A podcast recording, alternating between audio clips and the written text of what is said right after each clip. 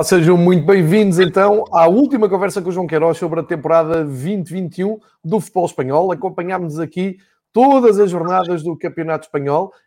Um, acho que entregámos o título a três clubes uh, de maneiras diferentes ao longo dos meses. Primeiro, demos o campeonato por acabado por alturas do Natal e do Ano Novo para o Atlético Madrid. Depois, com a baixa de forma do Atlético, achámos que o Real Madrid podia lá chegar. E nos últimos meses temos apontado o Barcelona como uh, vencedor da Liga uh, Espanhola. O que é que acontece?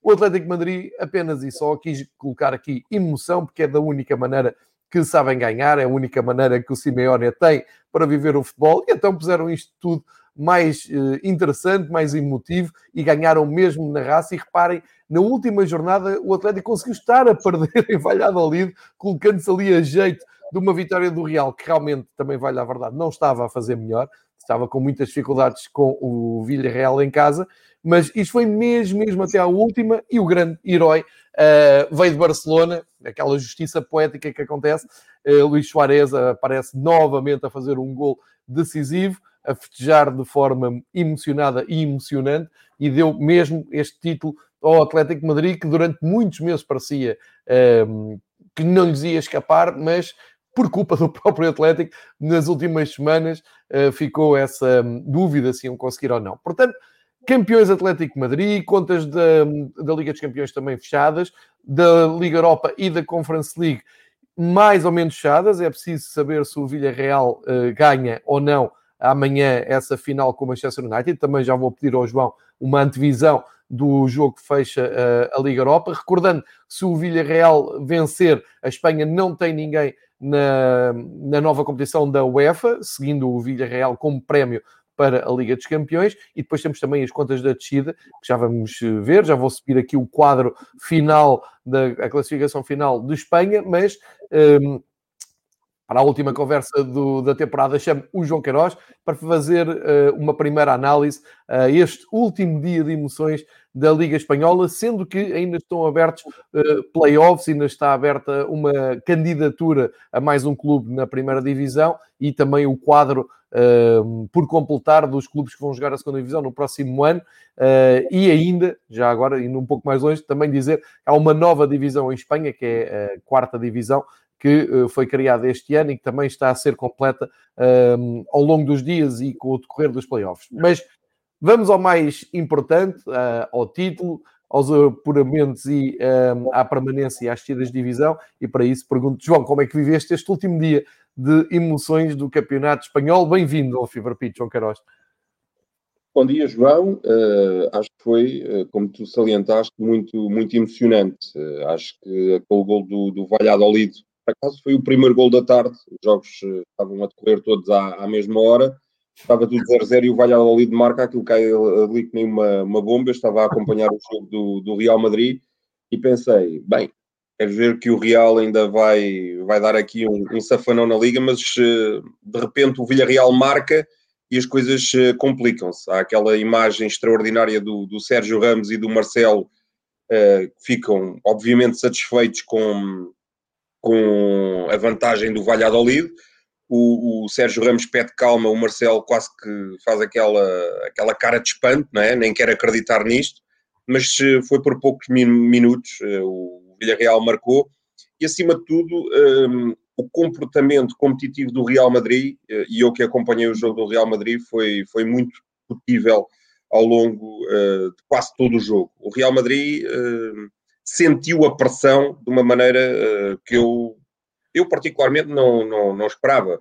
Pensava que o Real Madrid se assumisse como, como Real Madrid, que é, não é? E, e fosse para cima do, do Villarreal, de um Villarreal uh, que estava ali a pensar na Liga Europa, mas acima de tudo estava uh, com a cabeça em Gdansk.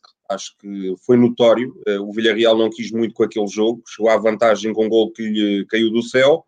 E o que é facto é que a bola queimava nos pés dos jogadores do, do, do Real Madrid. Aquilo não parecia um relevado, parecia um tapete a escaldar. Uh, jogadores experientes como o Benzema, o Modric, o Casemiro, uh, não se assumiram. Uh, os jogadores mais novos tremeram, como o Miguel Gutierrez, como o Éder Militão, como, enfim, o Odriozola, o próprio Asensio nunca, nunca entrou no jogo. O Vinícius esteve uma uh, autêntica. E o que é facto é que as coisas foram andando até ao intervalo com, com o Real Madrid em, em, desvantagem, o Atlético do outro lado estava em desvantagem, e a páginas tantas eu pensei, bem, isto quem marcar primeiro vai ganhar aqui uma vantagem mais do que uh, futebolística, vai ganhar uma vantagem emocional sobre, sobre o seu adversário. Porque, evidentemente, que os jogadores hoje em dia uh, têm informação do que está a acontecer nos outros campos, e eu acreditava que se o Real Madrid chegasse ao 1 a 1 primeiro, a coisa poderia correr mal ao, ao Atlético, porque os minutos começavam a passar, obviamente, e o desespero poderia tomar conta do, da cabeça dos jogadores do Atlético Madrid. E o Real Madrid, o que é facto é que chegou ao empate chegou ao empate, mas o gol foi anulado por uh, uns escassos centímetros. O Benzema estava, estava em fora de jogo. Esse gol é anulado e nesse momento o Atlético empata em, em Valladolid. E pronto, e o campeonato uh, ficou decidido. Deixa-me dizer que depois, uh, vendo o jogo do Atlético, o Atlético fez por justificar. acho que nestas duas últimas jornadas o Atlético praticou um futebol consentâneo e compatível com aquilo que se espera de um campeão nacional espanhol. É verdade que esteve a perder nos dois jogos, é verdade que ganhou pela margem mínima, é verdade que beneficiou de erros alheios, mas uh, ganhou com, com justiça e, e, acaba por ser um justo campeão uh, nacional espanhol, sendo que, peço desculpa, sendo que o, o, Real Madrid acaba por, um, por um, vá lá, dar a volta ao, ao marcador e, e no meio daquilo tudo, acho que para o Real Madrid fica um bocadinho a sensação do dever cumprido, ou seja, uh, independentemente de tudo, fizemos o nosso, o nosso papel. Não foi como uma exibição de gala, mas uh, o Real Madrid acaba por, uh, por cumprir. Pronto, não beneficiou do resultado do Atlético de Madrid e acaba o Atlético por ser campeão. E parece-me que ganha bem porque um, tinha o melhor plantel, acabou por ser, vá lá, a equipa com menos altos e baixos ao longo da temporada, porque se analisarmos tudo, eh, o Real Madrid andou numa constante montanha russa, tanto em termos exibicionais como em termos de problemas. O Real Madrid não contratou ninguém, o Real Madrid tinha muitas lacunas no seu plantel, o Real Madrid teve muitos lesionados ao longo da época, foi a equipa que teve mais casos de Covid também uh, ao longo da temporada, estou a, a falar das equipas que, que estiveram no topo da, da, classificação. Foi o Real Madrid que salvou um bocadinho a honra da Espanha na Liga dos Campeões, portanto teve esse esforço adicional chegar até às meias finais da, da Champions. E, portanto, o Atlético faz 50 pontos na, na primeira volta e 36 pontos na, na, segunda, acaba por beneficiar um bocadinho de tudo isto, uh, acaba por beneficiar do facto do Barcelona uh, também ter começado muito mal, ter deixado a ideia de que poderia lá chegar, mas uh, ter caído nos seus, nos seus problemas dos últimos dois anos, e portanto toda essa irregularidade acabou por contribuir para um Atlético campeão. O Atlético tinha as melhores soluções, tinha o melhor plantel. Eh, é verdade que eh, baixou de forma em fases nucleares da temporada, mas no final das contas disse presente no momento certo. E o momento certo qual foi? Chegou a campo, não, não perdeu, chegou aos dois últimos jogos pressionado pelo Real Madrid e ganhou.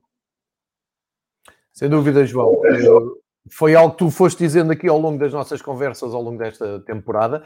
Uh, inclusive, tu meteste muito o tónico na, na qualidade do plantel e na, na qualidade individual do, do plantel do Simeone e, e, dizendo também, disseste várias vezes que se pedia mais uh, ao, ao, treinador um, do Atlético Madrid e menos sofrimento e mais futebol. E depois daquela... Um, Aquele, chegaram a estar com 10, 11 pontos de avanço, depois também havia aqui uma discrepância grande no número de jogos e do calendário uh, espanhol e não sabia muito bem qual era a real distância para o Barcelona, para o Real Madrid, até para o Sevilha. Uh, e quando, à medida que o calendário se foi acertando, viu-se que uh, o Atlético foi perdendo ali terreno, depois por culpa própria também, e após, especialmente após a eliminação na, na taça de, de, da Liga dos Campeões, com o Chelsea, o Atlético parece-me teve ali uma, uma quebra, uh, ao mesmo tempo o Real e o Barcelona tiveram uma retoma uh, interessante, mas depois tiveram aquela fibra necessária. Até parece que precisavam desta emoção extra, esta pressão extra para um, conseguirem ganhar jogos daquela maneira que eu, que eu diria quase única no mundo, que é ganhar jogos à, à Simeone. João, aproveitando, e tu fizeste o resumo perfeito de como o Atlético chega a este título e, de, e um pouco também do, do campeonato uh, espanhol no topo da, da tabela, na corrida pelo título, uh, aproveito para te perguntar. Um, agora, como tendo ponto de partida eh, este campeonato ganho, com um plantel bem recheado, como, como tu dizes, Uh, olhando para, para a próxima temporada, adivinha-se a continuidade do Simeone, obviamente, não, não me parece que haja mudança técnica, também não me parece que haja mudança do estilo nem do, da, da, maneira como o Atlético joga, portanto, não estou à espera que o Atlético desate a jogar a bola no próximo ano de uma forma fascinante e atrativa, portanto, vai-se manter aquela competitividade o plantel, como tu disseste, é muito bem recheado. Como é que tu vês uh, num futuro imediato, uh, e, não, não, e não querendo uh, já colocar tudo na próxima época, mas como é que tu fazes aqui esta transição do Atlético campeão para o próximo ano? Parte como favorito? Achas que se consegue manter grande parte do plantel? Vão olhar com outros olhos para a Liga dos Campeões, apesar de terem sido eliminados pelo, pelo Chelsea, sempre fiéis à sua maneira de jogar. Eh, como é que tu vês esta transição de 2020-21 para 21-22, eh, tendo em conta todos estes fatores? E, pergunto, tendo por base que o Simeone, eh, todos adivinhamos que vai continuar e, portanto, há aqui continuidade neste projeto.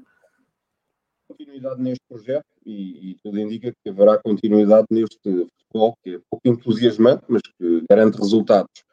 Uh, o Atlético tem extraordinários jogadores, uh, com muitas soluções. Uh, na direita da defesa tem o Trippier, tem o Versálico, no centro da defesa tem o Savic, o Jiménez, o Filipe, o Hermoso, na lateral esquerda tem o Lodi, pode lá jogar o Hermoso, pode lá jogar o Carrasco. Na baliza tem um super guarda-redes, para mim o melhor guarda-redes do mundo da atualidade, o, o Oblak. No meio campo tem o Coca, tem o Saúl, tem o Herrera, tem o Llorente, tem o Condogbiá, enfim, para as aulas eh, tem o Lemar, tem o Carrasco, tem o Correia, eh, na frente tem o Félix, tem o Soares. Portanto, há aqui opções para, para construir um plantel de luxo. E o Atlético tem uma vertente que mudou eh, coisa, ou tem um paradigma que mudou à coisa de, de, de, alguns anos atrás. É que tu ias a Madrid e facilmente reportavas um jogador ao Atlético de Madrid. O Atlético de Madrid não tinha capacidade para, para manter os seus atletas. Ora, nos últimos anos isso foi alterado. Repara, o Griezmann sai por 120 milhões para o Barcelona, o Rodri vai para o Manchester City por eh, coisa de 80 milhões eh, ou, ou, coisa parecida, o Lucas Hernandes vai para o Bayern Munique também por, por 80 milhões, ou seja, o Atlético hoje em dia já se faz valer de um estatuto para os outros. Vocês, se quiserem um jogador, vêm aqui e batem a cláusula. E, portanto, estando o futebol uh, da maneira que está, e está numa intensa crise, eu estou, estou em crer que dificilmente alguém vai uh, a Madrid uh, comprar um jogador, porque o Atlético vai pedir condições evidentemente insuportáveis. Ninguém tem capacidade neste momento para andar a pagar 100 milhões ou, ou claro. até mais do que isso por, por um atleta. Por outro lado, o Atlético tem a capacidade para atrair. O João Félix vai para o Atlético por 120 milhões, o Lemar, há uns anos, chegou ao Atlético por 80 milhões. O Soares conseguiu, uh, mesmo a custo zero, uh, ser atraído por este projeto do, Atlético de Madrid. Portanto, o Atlético consegue uh, atrair também jogadores. E, portanto, eu acho que Simeone, com um ou outro jogador, vai, vai com, baseado neste plantel, procurar atacar um, um bicampeonato, que, evidentemente, não é muito comum história do, do Atlético Madrid. O Atlético é um clube com praticamente 120 anos de história, tem 11 campeonatos uh, conquistados, mas acho que tem plantel até para aproveitar, se calhar, algumas insuficiências dos seus adversários, e já se percebeu que quer o Real Madrid, quer o Barcelona, e já vamos falar sobre isso, não terão, se calhar, a capacidade necessária no próxima, na próxima temporada para atacar o, o, o mercado, e, portanto, o Atlético acho que uh, parte uh, na pole position para, para poder uh, revalidar o seu título de campeão. a história vale o que vale. Neste momento, o Atlético é, é a equipa que tem o melhor conjunto de, de jogadores e, portanto, uh, acredito que, sendo uma época um, disputada em moldes diferentes, e em moldes diferentes porque terá público, em moldes diferentes porque se calhar a pandemia vai acalmar, em moldes diferentes porque o calendário não será tão sobrecarregado, o Atlético poderá virar as suas, uh, uh, os seus holofotes, não é? as suas fichas para, para tudo, para o campeonato, para a Liga dos Campeões, para a Copa, convém salientar que o Atlético prescindiu da Copa logo no início com aquela derrota escandalosa em, em Cornelá, em Barcelona, frente, frente a um modesto clube das divisões inferiores e, portanto, eh, acredito que o Atlético, tendo, tendo todas as, as competições e tendo ainda para mais a Supertaça Espanhola, que poderá regressar uh, a, a, ao Médio Oriente, acho que vai ser muito interessante uh, acompanhar esta época do Atlético Madrid. João, eh, é, só para acrescentar àquilo que, que tu disseste sobre um, o futuro imediato do Atlético Madrid, só dizer, na minha opinião, concordo com tudo o que tu disseste, na minha opinião, fica só ali um ponto de interrogação sobre o futuro do João Félix, porque é, é muito isso que tu dizes, para ir contratar neste momento a, a Madrid ou Atlético é muito difícil, porque eles vão sempre bater pelas cláusulas dos jogadores e vão vender caro mas a questão é que de todos os jogadores que o Atlético tem, talvez aquele que seja mais entusiasmante, porque é muito jovem eh, e tem já dois títulos de campeão, pelo menos na Península Ibérica, o João Félix já limpou tudo. Eh, penso que é um dos jogadores mais atraentes e se calhar se conseguir conjugar eh, ou se juntar a isto também uma boa, uma boa campanha europeia no, com Portugal no, no próximo Euro, se calhar será aquele jogador que poderá mesmo porque não tem encaixado, percebe-se que o perfil do João Félix, por muito que o Simeone o, o elogiou e elogiou ontem, uh, por muito que se perceba que há uma ligação, uma conexão entre o Félix e o Simeone, a verdade é que futbolisticamente não podemos dizer que a coisa esteja a entusiasmar nem um nem outro, porque o Félix tem umas características que não são as do Atlético Madrid e por isso deixo só este ponto de interrogação. Não sei se não poderá haver uma terceira época do João Félix já mais ambientado, já mais adaptado também a esta realidade, ou se o Atlético vai uh, tentar uh, fazer um negócio não para recuperar os 120 milhões, que acho muito difícil, mas lá perto, não é? Para recuperar parte deste investimento e que depois possa também ir ao mercado e que o João Félix possa ir para outro campeonato ou para outra equipa. Até uh, houve alturas que se falou no Barcelona e já vamos falar sobre isso, mas de, deixo só esta janela em aberto tá, porque me parece ser talvez o único caso e não sabemos o que vem aí, não é? Daqui a uns meses, quando nos reencontrarmos para falar da nova temporada, se calhar isto deu aqui uma grande volta, mas ficamos aqui com esta premissa. E como o António Pinto, que se juntou há pouco, estava a dizer que Simeone tem que ficar uh, porque as filhas já sabem o, o hino, eu não, eu penso que não vou incorrer aqui em nenhuma uh, penalização do, do YouTube e do podcast se partilhar o que a Movistar partilhou e que está em todas as redes sociais, que é uh, este momento das filhas do Simeone cantar o hino. Vamos ouvir um pouco.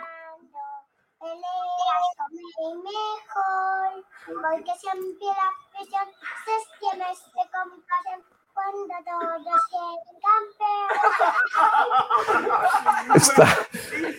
Se isto não é química familiar, então não sei o que é. É um grande momento da, da consagração do, do Atlético Madrid, o Simeone na Movistar, com as suas filhas, a mostrar que sabem o hino do, de cor do Atlético de Madrid. Isto é um grande momento do final da época que ontem correu nas redes sociais e, portanto, e que mostra também aqui um, esta grande comunhão, esta identidade, quase que se confunde no ADN do Simeone com o do Atlético de Madrid atual. E tivemos outra grande imagem que foi o Paulo Futre, a lenda uh, eterna do Atlético, nunca foi campeão pelo Atlético de Madrid, mas que lá estava em Madrid a fazer vénias a João Félix, é um grande momento de gerações diferentes que marcam de forma diferente o futebol em Espanha. Portanto, está feito aqui o retrato do campeão, estão lançadas também um, aquelas que serão as pedras bases para uh, a próxima temporada. O Atlético Madrid acaba por. é sempre um justo vencedor no, no, campeonato, não é? Mas poderia era ter ganho de uma forma mais calma, mais tranquila, podia ter dado menos cabelos brancos à sua aficião e uh, acaba por ganhar com grande sofrimento, mas também com grande festa, a lamentar apenas um adepto de 14 anos de forma uh, absolutamente estúpida, perde a vida nesses festejos, mas enfim, uh, foi uma pequena mancha. Uh, de resto, grande, grande festa. O Juanro que amanhã estará aqui comigo para falar de futebol italiano, vibrou em grande com esta conquista. Vale a pena olhar então para Real Madrid e Barcelona, que serão sempre os derrotados, sempre que não ganham o campeonato. Uh, e vamos tentar perceber aqui com o João. Já falaste um pouco do Real Madrid, não é? Falaste especialmente da, desta ponta final do, do Real Madrid, do, do, jogo com o Villarreal, que acabou por cumprir a sua, a sua missão. Mas, João, olhando para a época do, do Real, e, e, e também já aqui lembraste que foram até às meias finais da Liga dos Campeões, ao dia 2, quando estamos aqui a, gravar este, eh, esta conversa, um, sabemos que Modric fica mais um ano, é a notícia do dia, renovação do Luka Modric no, no Real Madrid, portanto, mais um ano, a assegurar uh, o facto de ele poder vir a fazer outra vez um bom europeu, tal como tinha feito um bom Mundial na, na, na Rússia, uh, embora já com avançar, não é nenhum jovem, não é? Também não é nenhum velho, mas não é nenhum jovem, mas o Real, uh, bem, aqui é assegurar a presença do Croata na próxima temporada, mas não é certo que o Zidane continue para o próximo ano, está ali o Raul à espreita, também se fala no uh, Alegre, fala-se em Zidane poder suceder o, o Deschamps na, na, na, seleção francesa a seguir ao Euro, também depende de como as coisas correm. Ainda hoje vi a seleção alemã dar já um passo seguro e resolver a vida do Hansi Flick, que também já era especulado para outros clubes. Ou seja, o Real Madrid vai de férias com eh, grandes incógnitas aqui à volta. Já vamos falar também do Barcelona, que esta hora tem reunião decisiva entre Laporta e Koeman. Portanto, estamos em semana de todas as decisões. O que é que parece que o Real Madrid vai uh, fazer para, uh, para, o prazo, para o passo seguinte, numa época que, não ganhando nada, tem que ser um fracasso, ou não ganhando pelo menos o objetivo principal, que era o campeonato, e ficando só, este só entre aspas, pelas meias finais da competição que é a imagem de marca do Real Madrid, que é a Liga dos Campeões.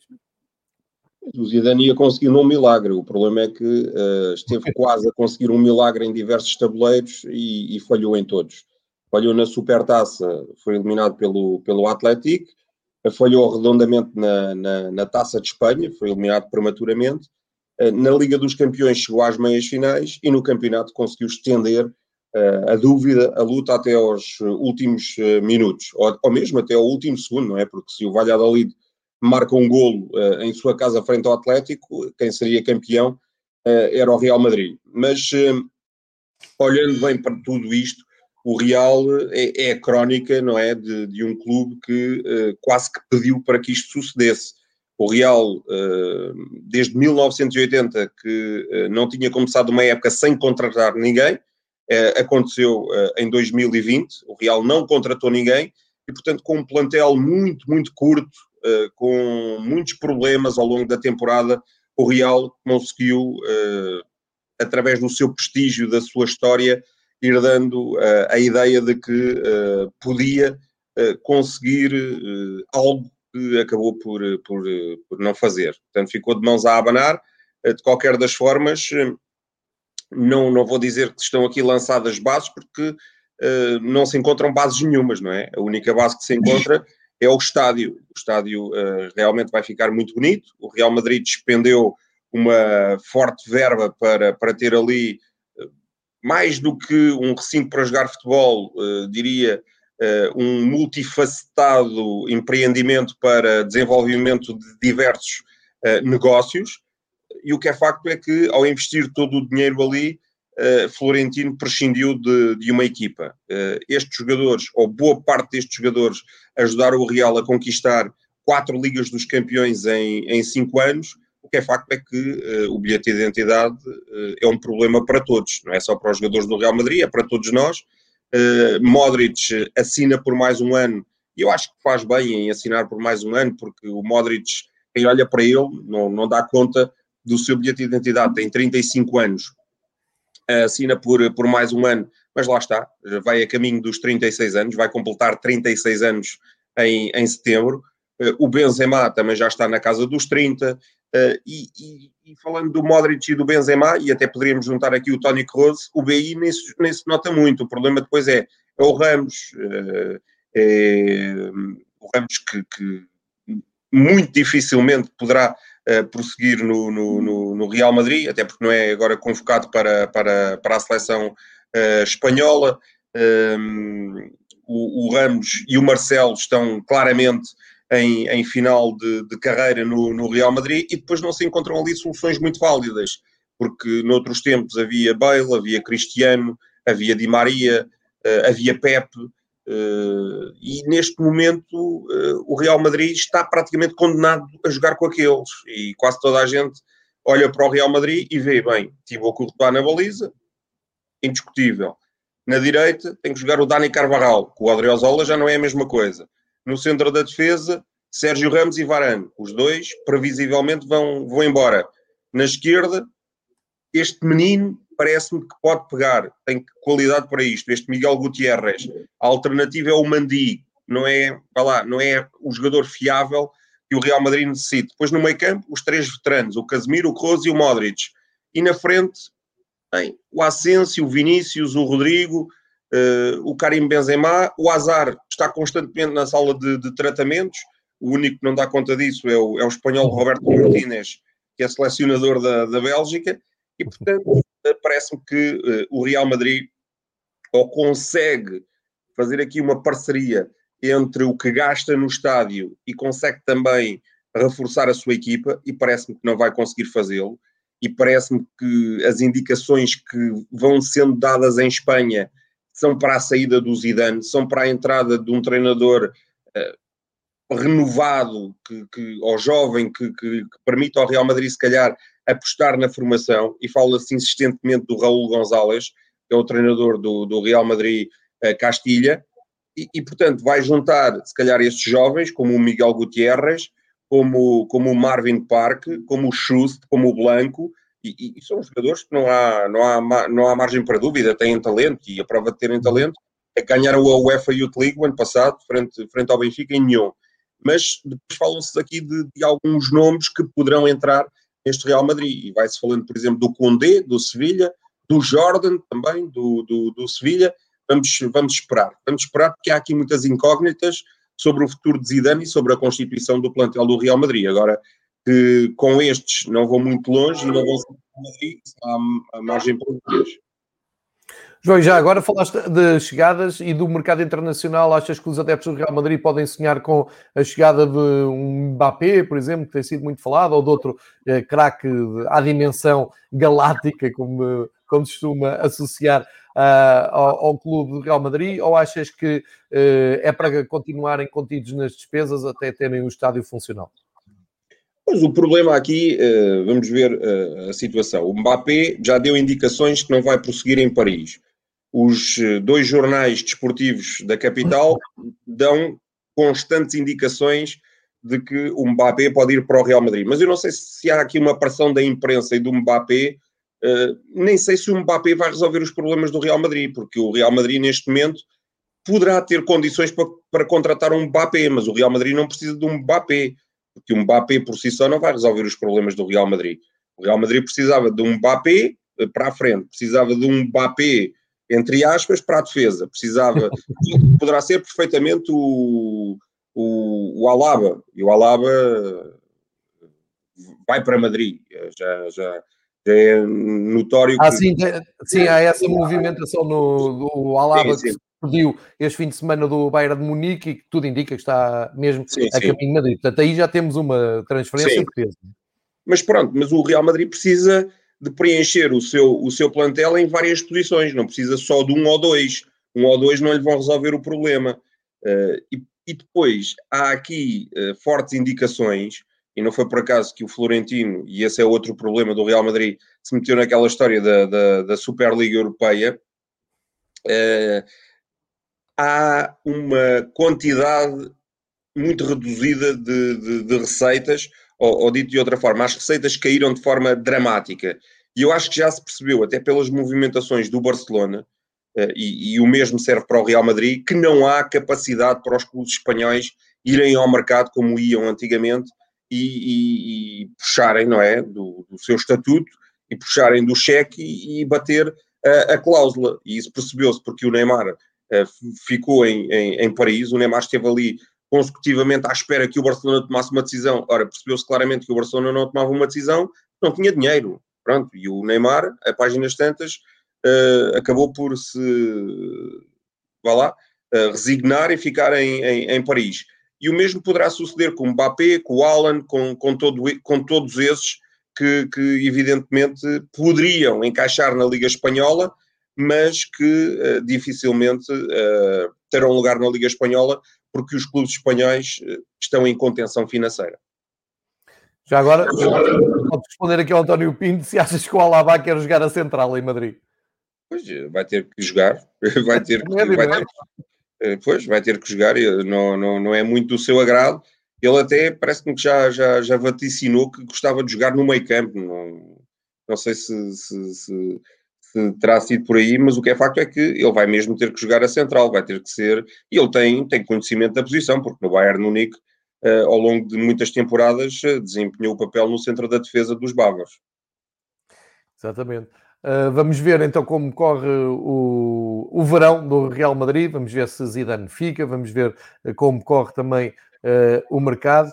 A verdade é que, como, como diz o João, o Real Madrid hum, há muito tempo não ia ao mercado, como aconteceu na época passada, e também já não está habituado a acabar a época sem um título grande, uma, uma conquista grande, como é o caso de, do campeonato, da Liga dos Campeões, ou até da taça, não é? Que na taça, Sim. nem na, nas duas últimas finais da taça conseguiu chegar. Uh, há que lembrar isso, nós falámos disso aqui em, em abril.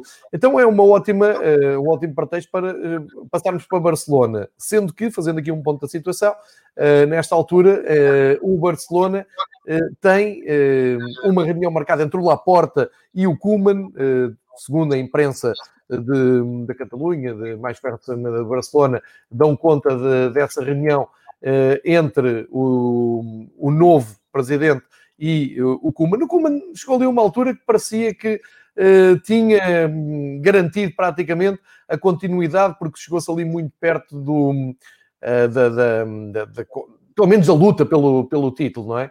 Uh, só que o que acontece é que, de repente, as coisas começam mesmo a correr mal.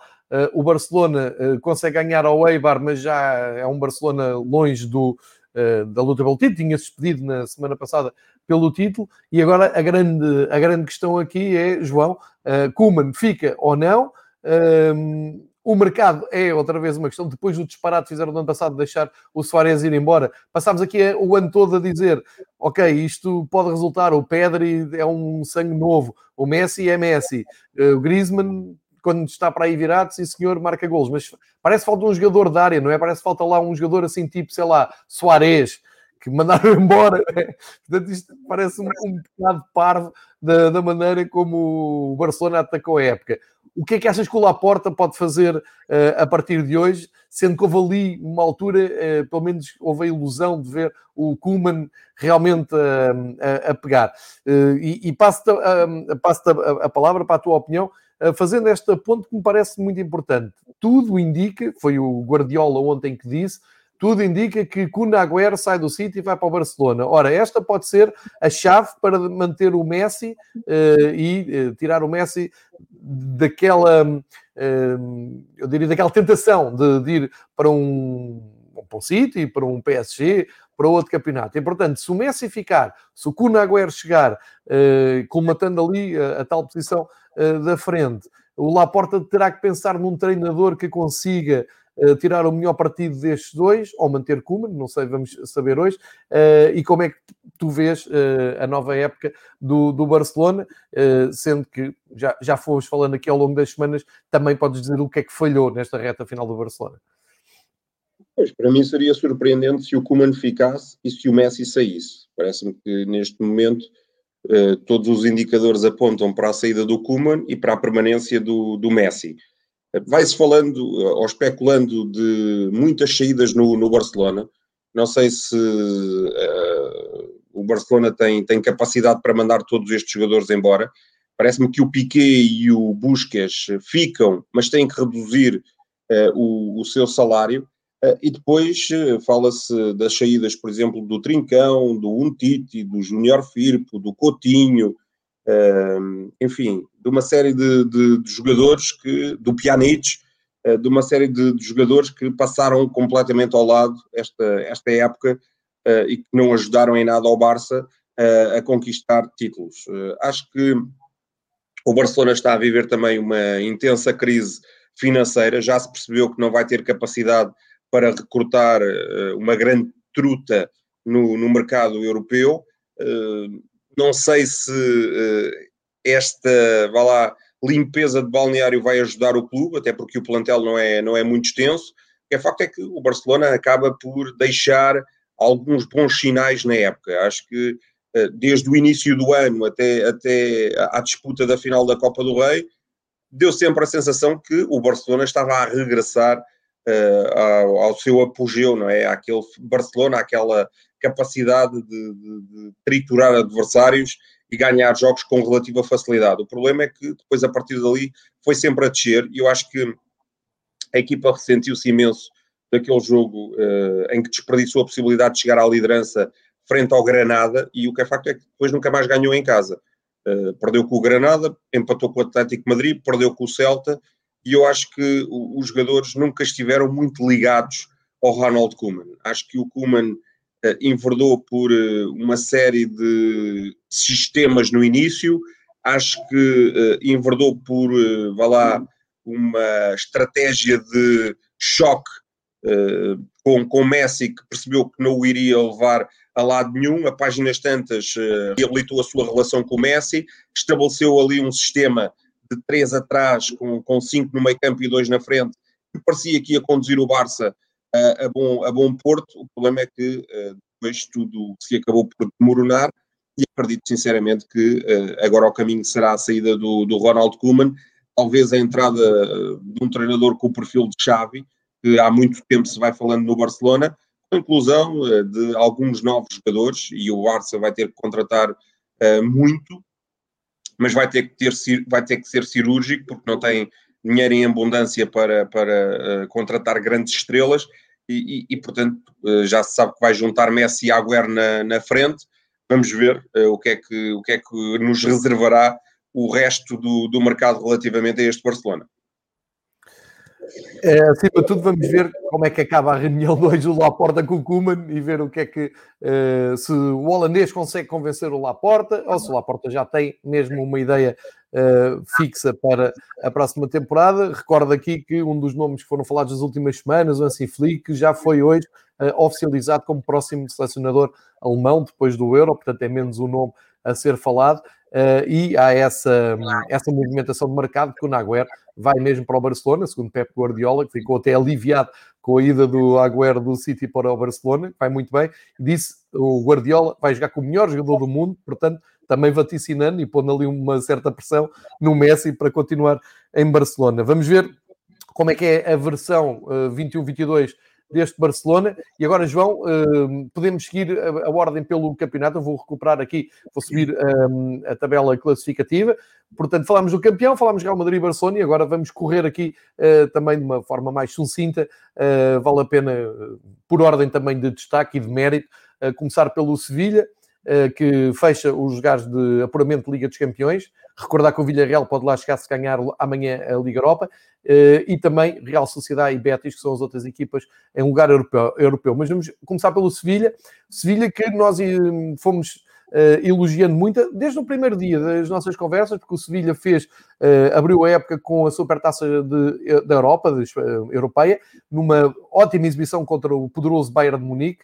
Eu acho que deixou ali ou seja, deu continuidade àquilo que tinha feito na época passada, e lembro que a época passada para este ano foi tudo muito rápido, ganhou a Liga Europa, como, como já é tradição, uh, e, o, e o Lopetegui acabou por dar continuidade a esse bom trabalho, uh, começando bem na Europa, e depois começou muito bem o campeonato, e acabou até ali, uh, até muito perto do fim, com hipóteses matemáticas de ser campeão. Há uma boa época do Sevilha, um bom trabalho do Lopetegui, há várias revelações na equipa espanhola, nomeadamente o Acunha, que veio do Sporting até sei lá, assim um pouco uh, desacreditado, não é? Parecia que os, nunca criou grande empatia com os adeptos, ou com a maior parte dos adeptos do Sporting, e até foi considerado o, um dos melhores laterais do, do campeonato espanhol depois do fim do campeonato. Portanto, João, Sevilha, uh, uma época acima das expectativas. É verdade, não ganhou a Liga Europa este ano, mas foi longe na, na Liga dos Campeões, proporcionou uma ótima eliminatória com o Borussia Dortmund uh, e parece-me que tem aqui uma base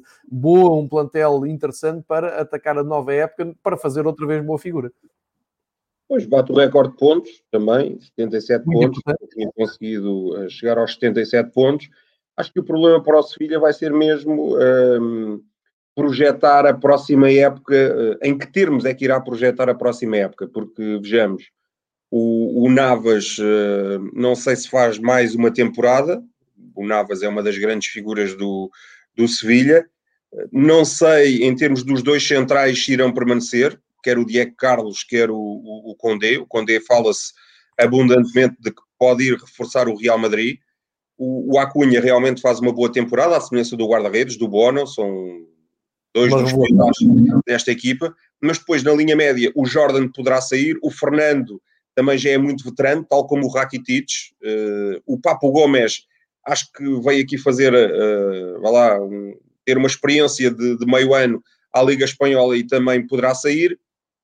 E depois no ataque, vamos ver qual será o caminho do Ocampos, do Enesri, eh, também do, do, do Suso. Portanto, há aqui várias incógnitas, porque o problema destes clubes, como o Sevilha, e, e, em Portugal, por exemplo, o mais paradigmático disso é o Sporting de Braga, é chegam a um determinado patamar, conseguem lançar boas bases e bons jogadores, só que depois, a páginas tantas, desmontam tudo porque vendem esses jogadores, ou vendem o, neste caso o Braga até vendeu o treinador, uh, vendem uh, os, os, jogadores e depois é como se tivessem que fazer tudo outra vez, não é? Uh, e portanto construir outra vez do, do zero. Acho que para construir outra vez do zero tem um homem que, que é excelente, que é o Monchi, mas, mas vamos ver quem fica, quem sai. eu acho que essa é a grande incógnita no, no Sevilha para, para, para que possamos ter, ter consciência mais em, em pormenor do que, do que é que o Sevilha poderá fazer. E a partir do Lopetegui fica, não é?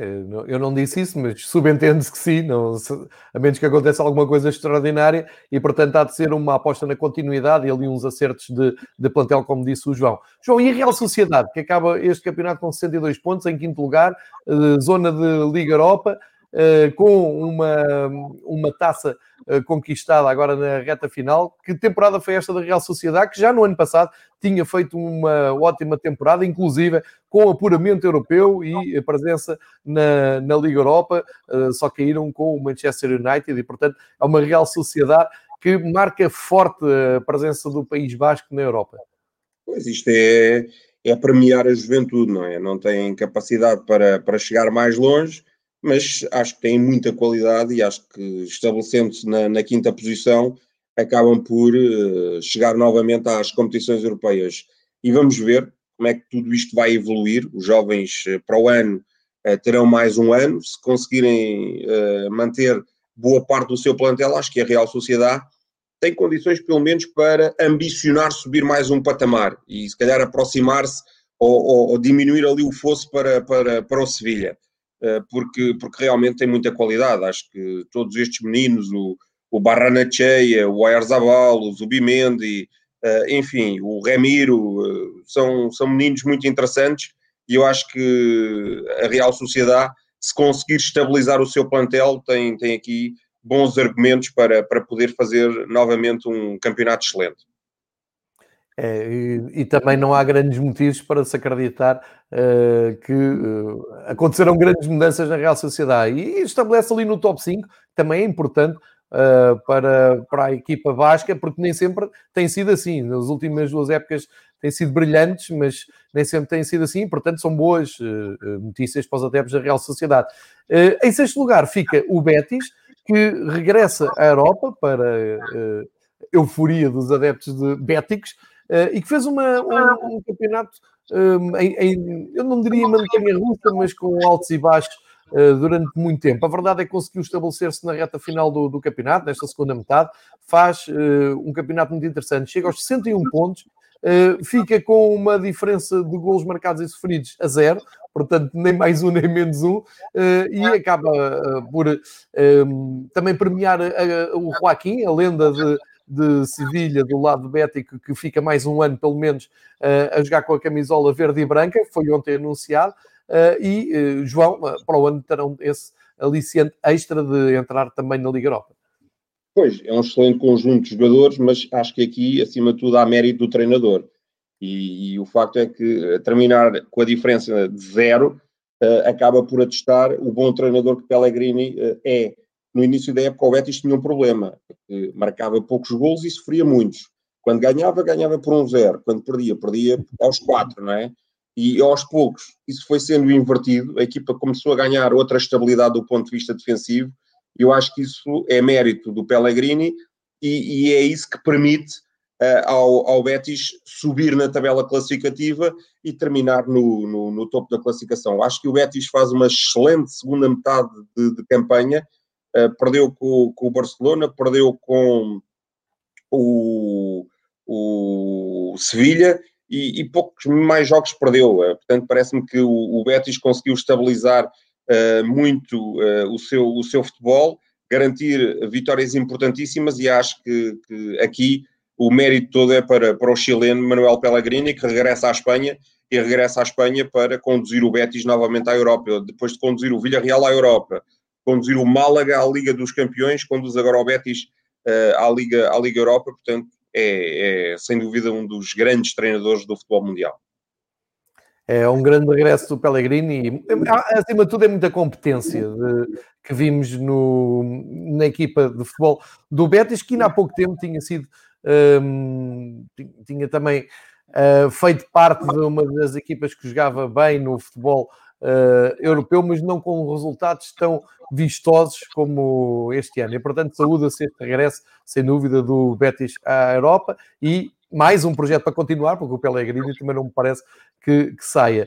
João, chegou a altura de falarmos do, um, do próximo uh, clube, portanto, agora estou aqui a perder o número exato, o sétimo classificado. O Villarreal acaba em sétimo. Uh, por um lado, podemos dizer o Villarreal uh, do Unai Emery prometia mais, durante muito tempo andou lá em cima, no, nos primeiros lugares. Enfim, fica aqui uh, numa zona de Europa de segunda, não é? Porque Uh, se não ganhar o, amanhã o jogo com o Manchester United, vai para a nova competição da UEFA, a última da hierarquia da UEFA, a Conference League. Mas se vencer, uh, entra para a Liga dos Campeões e acho que o Villarreal está, uh, ou pagou no, na reta final o facto de estar já mais concentrado na, na Europa, não é? As meias finais, agora a final, é um, um, um percurso espetacular do Ney Emery na Europa, para surpresa de ninguém, porque o Ney Emery é um especialista na Liga Europa, termina o campeonato um, à frente do Celtic atrás do Betis, eu penso que por causa desse desgaste europeu, e aqui vale a pena olhar já para o, o grande jogo da manhã entre o Villarreal e o Manchester United, que marca a final da Liga Europa em Gdansk, que já estava marcada para o ano passado, uh, mas que acabou por ser substituída pela, uh, por uma fase final na Alemanha, como se lembram. Uh, e tendo aqui esta final, vou-te vou pedir para desenvolveres três fases do Villarreal, ou seja, a temporada tal como ela foi até aqui, Uh, o trabalho do Naemeri, uh, como eu disse, para surpresa de ninguém, ótimo na Europa. Uh, fazer o lançamento para o jogo da manhã e o que é que poderá, em que é que poderá influenciar o futuro imediato do Villarreal na, no jogo da manhã. E já agora, se tu achas um, que o Villarreal é favorito na final da manhã por ter o Unai Emery ou se uh, consideras o Manchester United como mais peso. O que é que tu, como é que vês este momento do Villarreal? Olha, o Villarreal penso que se a Real Sociedade e o Betis acho que conseguem uma posição na Liga Europa e não dava para mais, ou para já ainda não dá para mais, acho que o Villarreal poderia ter ambicionado chegar à Liga dos Campeões. Acho que o Villarreal tinha equipa uh, e tinha capacidade para, por exemplo, estar uh, a lutar com o Sevilha até aos últimos instantes, mas foi vítima da sua presença europeia e depois, uh, terminada a fase da época, como tu salientaste, tem que se fazer aqui opções. Muitos empates também, numa fase determinante da temporada.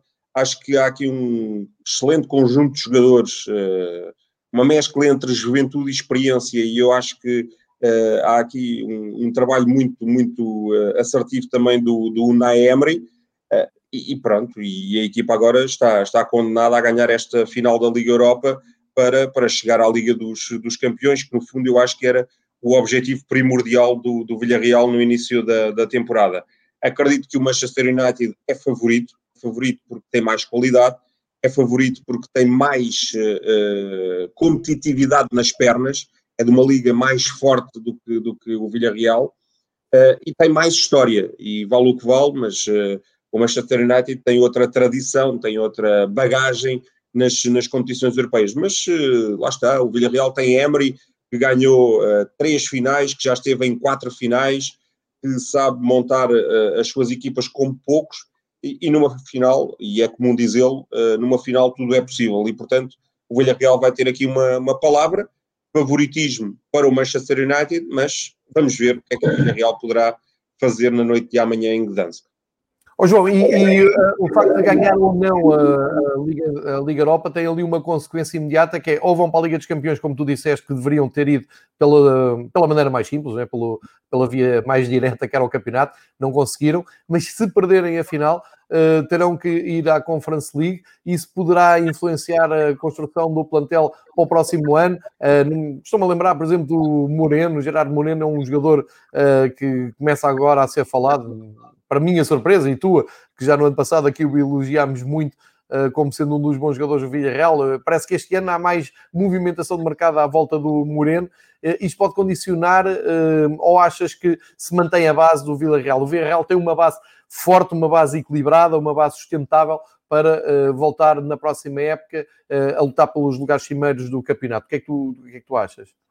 Pois, parece-me que uh, é completamente diferente. Uh, se o Villarreal ganhar a Liga Europa, vai, vai conseguir, uh, vá lá, seduzir todos esses jogadores que, para ficarem, o, e estou a falar do Moreno, estou aqui a juntar talvez o Paulo Torres na defesa, o próprio Acerro, acho que são jogadores com, com mercado, se não ganhar a Liga Europa, e, e vai não só seduzi-los, como vai conseguir agregar aqui outros, não é?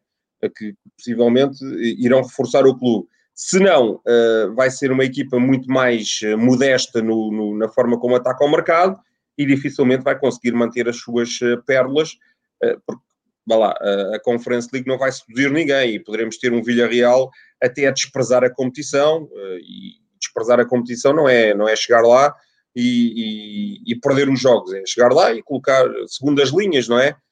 Porque se vai debater com, com equipas muito mais uh, modestas do panorama futebolístico europeu. Portanto, eu acho que sim, eu acho que vai condicionar uh, a planificação da, da próxima época no, no Villarreal.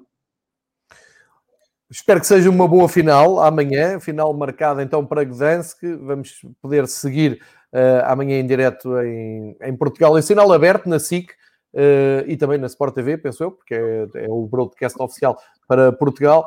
Acima de tudo, que seja uma ótima final. Temos, eh, de um lado, Manchester United com muitos adeptos em Portugal e com o Bruno Fernandes como representante do futebol português, do outro o Villarreal, do inevitável Unai Emery, eh, agora com o Villarreal, depois de lá ter ido tantas vezes às finais com o Sevilha e ter ganho tantas, eh, vamos, vamos ver e vamos ver o que é que isto influencia. Até mais o Villarreal com o Manchester United, que está apurado para a Liga dos Campeões pelo campeonato e, portanto, está estas curiosidades todas em aberto. Seguindo aqui uh, a classificação, uh, agora vou-te pedir que uh, comentes.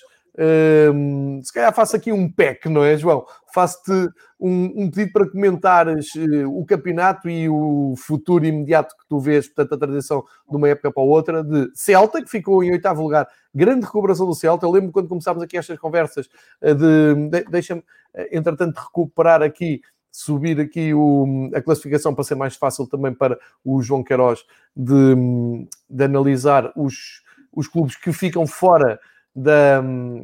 Aqui está a classificação. Estamos a falar dos clubes que ficam ali à porta da zona europeia, portanto fazem uma época tranquila. O Celta, como eu disse, eh, chegou a ser candidato à descida, acaba em oitavo, eh, ali até muito perto, fica a 5 pontos, o Villarreal, e portanto eh, o Celta faz uma ótima época. O Granada, que andou na Europa, este não consegue repetir o apuramento europeu, mas enfim, já cumpriu, mais que cumpriu, foi longe até na, na Europa e fica ali num confortável nono lugar. O Atlético de Bilbao, que por via das taças foi a, a, a, duas finais, não conseguiu ganhar nenhuma, mas manteve estabilidade no seu projeto, acabando em décimo uh, no campeonato. E depois o Osasuna e o Cádiz. Vamos até aqui uh, meter aqui um, um pack de quatro. O Osasuna que também termina tranquilo, o Cádiz que faz uma, um regresso espetacular à primeira divisão, com impacto. Agarrando, consegues desenvolver uma, uma pequena análise a cada um destes quatro, João? Uh, o, o, Celta, acho que eu, eu, eu acho que o, Celta uh, acaba por, um, por estabilizar com o Codé, acima de tudo, acaba por estabilizar com o Codé, acaba por ter uma, uma ideia de jogo uh, interessante. Acho que os jogadores assimilaram muito bem as ideias do, do treinador argentino. Ele próprio tinha algumas dúvidas quando chegou a Vigo se uh, conseguiria transmitir tudo uh, aquilo que pretendia aos jogadores, mas acho que uh, foi tudo muito bem feito. a equipa pratica um futebol apelativo, ofensivo, acho que gosta de ter a bola e acho que com mais um ou dois jogadores para o ano poderá ambicionar chegar às competições europeias. Tal como o Atlético, acho que o Atlético, pelo seu estatuto, pela sua história, é verdade que tem uma filosofia muito própria, só, só poderão encaixar ali jogadores bascos ou com, com ligação ao País Basco, mas acho, acho que tem treinador para, para, para o ano ambicionar mais. Quanto ao, ao Granada, ao Sassuna e ao Cádiz, acho que uh, acabaram por fazer uh, uma época muito, muito estável. Uh, não, não, não, não tinham plantel para, para conseguir fazer muito melhor. O Granada, acho que por ter estado presente nas competições europeias, acabou no campeonato por aqui ou ali abanar, mas uh, o que eu vaticino para o Granada da próxima época é, é, muito mais um Granada à procura da manutenção do que um Granada a procurar atacar as, as provas europeias. Acho que, inclusivamente, não terá plantel para, para muito mais e, portanto, uh, acredito que estas, estas equipas que, que se superaram e que ficaram, por exemplo, à frente do, do Valência, do Getafe, que, que nos últimos anos têm andado em, em, lutas europeias, acho que fizeram um campeonato muito, muito estável. Aqui uma palavra para o Cádiz, que veio da, da, da segunda divisão e consegue se estabelecer a meio da temporada com alguns resultados positivos. Ganhou no terreno do Real Madrid, ganhou em casa ao Barcelona, uh, não tinha muitas soluções no seu plantel e o Álvaro Cervera conseguiu um autêntico milagre ao estabelecer o Cádiz no 12 lugar, que tinha sido a melhor posição do clube na primeira divisão em 1987-88, volta a repetir essa, essa classificação, independentemente de ter ali um diferencial entre golos marcados e sofridos, consentâneo com o das equipas que desceram, porque tem menos 22, não é? Exatamente, e muitos festejaram no, na última jornada a permanência na, na, na, primeira divisão e, acima de tudo, terem uh, igualado essa posição que não era expectável. E até digo que tiveram uh, influência direta na luta pelo título, porque, como o João disse, atrapalharam em muito as contas dos uh, favoritos. Agora, no novo PEC, e faço isto propositadamente, faço aqui uma barreira com Valência, Levante, o Getafe, o Alavés e o Elche, com destaque para o Valência, que nunca conseguiu sair aqui da zona uh, ameaçadora, portanto, um campeonato para esquecer do Valência, chegou e acaba com um saldo negativo de golos, com menos 3, e nunca uh, esteve Uh, realmente com os dois pés na primeira divisão, portanto, muito menos pensar em zona europeia, e o Elche, que acaba por ser uh, a equipa que foge à despromoção com 36 pontos, tal como o Alavés, o Getafe e também o Levante. João, como é que vês uh, este segundo PEC, antes de falarmos das equipas que desceram? Olha, o Valência é o que tu dizes. Uh, nunca saiu dali, acho que pelo seu estatuto, pela sua história, evidentemente que ambiciona chegar a uma competição europeia, uh, mas o que é facto é que dificilmente conseguirá se não investir mais. Uh, Penso que o novo treinador do Valência vai ser o Bordalás, que orientou o Getafe ao longo das últimas uh, uh, temporadas. Não é, do meu ponto de vista, um treinador para encaixar no, no, no Valência. Penso que é um, um tiro no escuro da, da, da direção do Valência. É, é com expectativa. Uh, o Valência, tal como o Celta, tal como o Atlético, tem estatuto de europeu. agora, não sei se tem argumentos para chegar à Europa faz um, é uma época muito conturbada, com a saída depois do Ravi Gracia, ele que, que andou a, a, juntar cacos, eh, depois é, é, foi despejado ou despachado pela porta dos fundos, e portanto penso que este, este Valência, independentemente de ter estatuto, dificilmente conseguirá fazer uma época uh, regular e atingir patamares euro, europeus. O Levante faz um campeonato tranquilo, perde força nesta fase final e, portanto, fica ali no 14 lugar e ainda não foi desta, conseguiu ficar à frente do Valência. É curioso que são as duas equipas da cidade de Valência e o Levante nunca conseguiu ficar à frente do Valência e nem sequer aproveitou este ano de crise do Valência para ficar à frente do Valência na, na classificação. depois uma época muito sofrida para o Getafe e para o Alavés, o Alavés em ano de, de centenário, e o Elche faz um autêntico milagre, com, com dois treinadores, primeiro Jorge Almiron, depois Fran Escribá, consegue um milagre porque o Elche, bem, não teve férias, foi o sexto classificado da, da segunda liga na época passada, teve sempre imensos problemas e deu sempre a sensação de que seria um dos clubes que, que iria descer, mas consegue, sobre, sobre a linha de, de chegada, consegue ultrapassar uma série de clubes que, que, iam à sua frente, em particular o Valladolid e o Huesca, que estava francamente em recuperação e consegue uh, permanecer. Agora, se me dizes o que é que esperas do Elche, eu acho que espera-se mais do mesmo, não é? Muitas dificuldades. Claramente um dos candidatos à descida na próxima temporada. João, e por falar em descida, uh, temos o Esca, Valladolid e o Eibar. Deixa-me dizer que o Eibar faz uma despedida digna e à altura daquilo que tem semeado nos últimos sete anos na primeira divisão, despedindo-se de todos os clubes e prometendo voltar uh, com, com o lema Uh, engraçado que cair qualquer pode cair, mas levantar só está ao alcance de alguns, qualquer coisa assim parecida. O Eibar tem a nossa simpatia, sempre, sempre eu disse aqui, espero que regresse em breve, mas desportivamente e, e até financeiramente, não é? Porque isto também é importante. Uh, o Esca, Valladolid e Eibar, o que é que podem esperar os adeptos na, na próxima uh, época? Regresso imediato ou algum deles vai ter mais dificuldades? Como é que tu vês estas quedas? Pois, quando se cai ali na, na, na segunda divisão, ou se, ou se, tem um estatuto como o espanhol caiu uh, e notou-se claramente. Na frente. Exato, ou se tem uma capacidade financeira como o Mallorca para, para cair, e tem o projeto, o tal projeto do Steve Nash que já falámos, para, para poder regressar no ano seguinte, ou então muito dificilmente uh, se consegue subir. É verdade que se pode conseguir subir, mas uh, e isso aconteceu com o Wesley, que anda aqui numa autêntica eh, montanha russa, não é? Uh, subiu, desceu, subiu e agora volta a descer, mas, mas é, é, muito complicado porque há muitos clubes que, que pretendem subir. Dentro dessa lógica, parece-me que o Valladolid, porque tem um investidor, tem o Ronaldo à, frente, pode ambicionar e tem, tem, estatuto de primeira divisão. Destes três clubes, é claramente o clube que passou mais anos na primeira divisão. Acho que o Valladolid tem, tem bases para poder se, se, se reforçar bem o seu plantel, pode regressar na, na, próxima temporada. Os outros dois são dois clubes muito simpáticos, eh, com, com projetos muito interessantes. Um no coração, no núcleo do País Basco, o Eibar, outro no, no coração de Aragão, o, o Esca.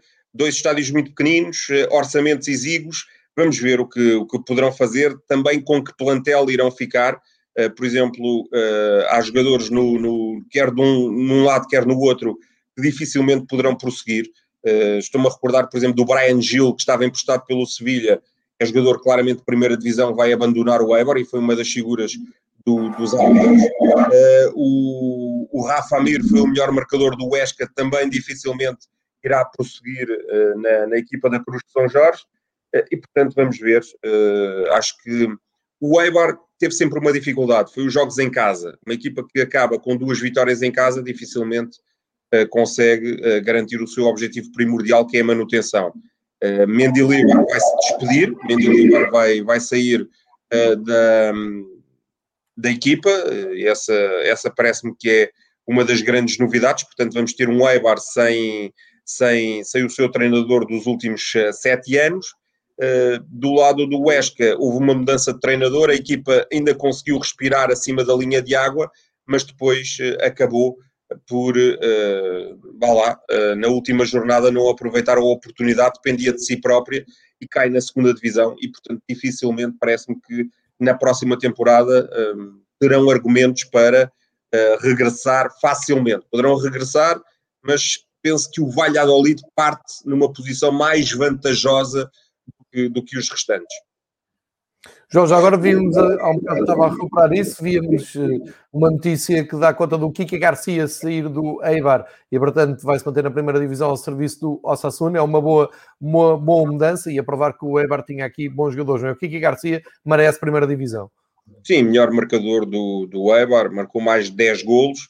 É verdade que já é um jogador veterano e esse é um dos problemas do Eibar. o Eibar era a equipa mais velha da primeira divisão, tinha uma média de idades quase a chegar aos, aos 30 anos e, portanto, dentro de, dessa lógica, acho que o Eibar também precisa aqui de alguma renovação para, para poder uh, encarar não é, uh, um projeto de subida à primeira divisão. Estava aqui também a partilhar com, com quem está a ver a gravação no YouTube um, um gráfico engraçado que a Liga partilhou a mostrar a evolução de competitiva de, de, de classificação da primeira à última jornada, como é que foi as alternâncias, uh, mas para fechar então este balanço de primeira divisão espanhola, só mais um, um gráfico para uh, falarmos aqui dos melhores marcadores, para surpresa de ninguém, Messi, melhor marcador, melhor marcador Pela espanhol. vez. estava vez, só, portanto, 30 golinhos, numa época em que não foi campeão, não está mal, e uh, além dos 30 golos do Messi e os 23 do Benzema, também, sem surpresa, Gerardo Moreno como melhor marcador. Exatamente, que para meia o melhor marcador espanhol, eh, de nacional, nacionalidade espanhol, mais uma vez Gerardo Moreno a ganhar, 23 gols. Soares eh, chega aos 21, portanto o campeão eh, é deste top 4 o que tem menos gols individualmente. Depois o Enesri e o Isaac, que viemos aqui um, a elogiar ao longo da temporada. Uh, falta aqui alguém, João? Achas que falta, sentes aqui a falta de alguém ou isto era mais ou menos expectável? Expectável, uh, parece-me que bom, talvez falte o Aspas, não é? Que conseguiu ganhar Sim. três zarras, uh, mas pronto, está ali o Gerardo Moreno, ganha o Zarra pelo segundo ano consecutivo. Messi é o Pichichi, é? o melhor marcador pela oitava vez na sua carreira. E do lado dos guarda-redes, também não há surpresa nenhuma, o troféu Zamora vai para, para o Oblak. Entretanto, eh, para encerrarmos então esta conversa, hoje mais longa do que habitual, porque estamos a fazer uma, uma análise mais detalhada uh, daquilo que tem sido o, ou daquilo que foi uh, esta final. Já agora também uma palavra para o Oblak, porque tu há, há pouco disseste que consideravas ser o melhor guarda-redes do mundo Uh, ao, ao, dia 2, ele acaba com 18 jogos sem sofrer gols, 18 clean sheets, um jogo a mais que o Courtois, Bonu com 15, Alex Ramiro de Real Sociedade com 14 e o Ter Stegen do Barcelona com 11. Ter Stegen que uh, perde o europeu porque está a ser, uh, ou já foi operado e está a ser agora um, alvo de recuperação para estar pronto para a próxima época do Barcelona. Um, seguindo ainda no, neste último balanço, Uh, fazer só aqui as contas também da segunda divisão para dizer que o espanhol ganha o campeonato ou, uh, e regressa a. Um, eu não sei se já ganha o campeonato, porque ainda falta um jogo, não é, João? Ainda, pois, ainda tem um ponto de vantagem sobre o maior que ainda tem que confirmar esta, uh, este título de campeão. e jogam no sábado e no domingo, dia 29 e dia 30, a última jornada da fase regular de extenso campeonato da segunda divisão, mas Espanhol e Mallorca já estão de regresso à primeira, falta decidir o título, o Espanhol leva um, um ponto a mais, e uh, um update em relação ao que dissemos na última uh, semana, o Girona continua a ganhar e, portanto, continua uh, a estar ali nos lugares de subida. Temos Leganés, Almeria, Girona, Rai Vallecano, todos em zona de playoff, portanto, para se apurarem para o playoff. Uh, falta saber o Leganés, o Almeria e o Girona já, já garantiram o lugar no playoff. É, Exatamente. Só há uma vaga é, é se o Riron é consegue, não é? Riron, é? A dúvida é o Raio ou o Riron. Exatamente. É, já agora dizer que o Raio recebe o Lugo e o Riron recebe o Almeria uh, para Sim. fechar. E depois seguem neste, neste campeonato à parte, não é? Mais, não sei, mais uma série de jogos. Tem que se perceber ali as posições, não é? porque o terceiro joga com o sexto e o quarto joga com o quinto, portanto, uh, isto, e, e, os três que eu disse estão apurados, o Leganés, o Almeria e o Riron, mas ainda não, o, e o Girona, mas ainda não definiram as posições, e portanto interessa também definir as posições. Isto, isso vale o que vale, porque, por exemplo, o ano passado subiu o sexto, há dois e há três anos subiu o quinto, mas uh, convém, não é? Uh, porque, porque se fica sempre com o fator decisão em casa na segunda mão, convém se calhar ficar no, no terceiro lugar, não é? Exatamente. Uh, João, primeira e segunda divisão fechada, já fizemos aqui um balanço e até olhamos para o futuro. Vamos fechar esta conversa, não, não, não, não quero deixar de aproveitar a tua presença aqui para uh, um comentário à, à, aquilo que é a convocatória do Luís Henrique para o Euro 2020, uh, jogado este ano. Uh, desde logo o Sérgio Ramos de fora, uh, que tem criado muita, muita conversa em Espanha, curiosamente. mas o que é que parece esta convocatória do Luís Henrique para o, o Euro? Olha, desde logo aqui uma surpresa, porque poderiam ser convocados 26 e ele só convocou 24. Portanto, uh, da prerrogativa dos, dos 26 jogadores. Depois, a grande ausência é claramente o Sérgio Ramos, não é? Uh, Sérgio Ramos não, não está presente uh, e, e, vai falhar, depois de muitos e muitos torneios em que marcou presença pela, pela Espanha, vai falhar a presença neste campeonato europeu. O Sérgio Ramos não estava claramente nas melhores condições e, portanto, eu acho que, acima de tudo, é uma Espanha. Uh, tem aqui alguns jogadores uh, veteranos, como é o caso, por exemplo, do Alba, do, do Tiago Alcântara, do Coque, enfim, o Busquets, o Aspilicueta, mas acima de tudo eu acho que é uma Espanha renovada, não é? O próprio Morato é, é dos mais veteranos, mas se reparares, é, é uma Espanha com o Nai Simon, com o Paulo Torres, eh, com o Gaia, eh, o Laporte, que é uma das grandes surpresas, até porque nasceu no País Basco, mas do lado francês, um, o Eric Garcia, o Llorente, os dois Llorentes, quer o Marcos Llorente, quer o, o Diego Llorente, e parece-me que o Marcos Llorente vai funcionar aqui como, como defesa lateral direito, ou como opção uh, a, a, defesa lateral uh, direito. Uh, depois, evidentemente, o melhor marcador espanhol teria que estar, o Gerardo Moreno, mas lá está a juventude do Dani Olmo, a juventude do Pedri, a juventude do Oyarzabal. Portanto, é uma seleção muito jovem. Uh, acredito sinceramente que esta Espanha pode praticar um futebol atrativo. Acho que tem condições para suplantar a primeira fase, até porque joga em casa e tem um grupo relativamente acessível. A Polónia do Paulo Sousa, com a Suécia e com a Eslováquia mas uh, penso que a Espanha, a Espanha vencedora, uh, aparecerá não nesta edição do Euro 2020, mas talvez mais para a frente. Acredito que, por exemplo, em 2024 terá outras condições para ter sucesso. Fica aqui feita então a primeira análise do João Queiroz uh, aos convocados da Espanha, sempre candidata a ganhar o europeu, ganhou esse direito por mérito próprio nos últimos nos últimos anos, na última década ou, ou mais, cá nas últimas duas décadas, uh, e vamos ver como se comporta a Espanha no europeu. Uma informação de hoje, antes do europeu, vai haver um Espanha-Portugal no estádio do Atlético Madrid. Uh, portanto, entre esta conversa e o europeu, uh, no fim do mês há de acontecer esse jogo, com a novidade de o jogo poder ser assistido por mais de 22 mil adeptos.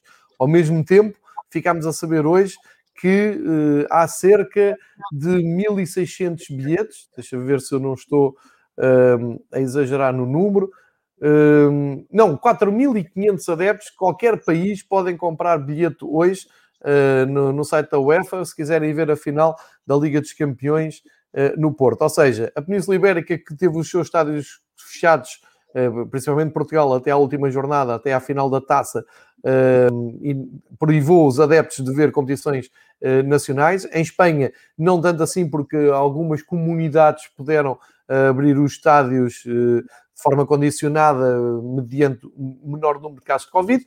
Ficamos a saber que a UEFA chega a Espanha, chega a Portugal, abre os estádios e largas, largos milhares de adeptos podem ver futebol. É curioso, deixo esta nota para uh, terminarmos aqui esta conversa, mas mais importante que isso, importa agradecer ao João Queiroz que todas as terças-feiras se dispôs a juntar aqui neste projeto independente que é o Fever Pitch, onde o propósito é apenas e só falar de futebol internacional, neste caso, muito do, do futebol espanhol, e o João ajudou-nos a perceber todas as andanças durante a temporada, a meio da temporada, uh, o, a abertura do mercado, a evolução da equipa espanhola, o que é que os clubes espanhóis poderiam iam fazendo na, na Europa, também os andamentos uh, dos clubes da segunda divisão e por isso uh, todas as palavras são poucas para agradecer ao João a disponibilidade uh, e uh, o, enorme, o enorme contributo trouxe para aqui com a sua memória e o seu conhecimento do futebol espanhol. Acho que ganhámos todos, uh, acho que falo por todos.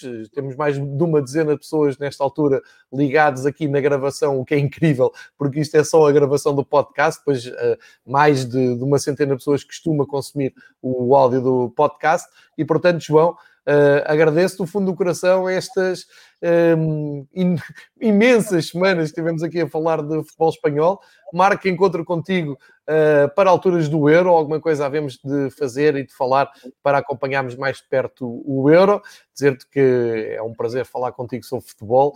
Uh, Agradeço-te muito mesmo a tua disponibilidade e uh, no próximo ano, quem sabe, voltaremos a uma viagem se se reunirem e se assim se justificar de conversas sobre futebol espanhol. Portanto, João, Uh, em nome de toda a gente que segue aqui, deixa-me mesmo agradecer-te uh, por todas estas partilhas de uh, informação e também das tuas opiniões, acima de tudo, as tuas opiniões sobre o futebol espanhol. É verdade que nós entregámos o título a mais do que uma equipa, mas isso é assim que se vive o futebol. É claro, eu sei que não ganhou a equipa que tu mais querias também, mas tu sempre analisaste isto do ponto de vista racional e não emocional, e por isso tenho-te agradecer, João. Desejo-te aqui umas boas férias de futebol espanhol, porque agora futebol para, embora haja os playoffs, atenção, uh, sigam os playoffs de acesso à primeira divisão e também aquelas mudanças entre segunda e terceira e quarta, ainda não fechou, mas em termos gerais fechou, fecha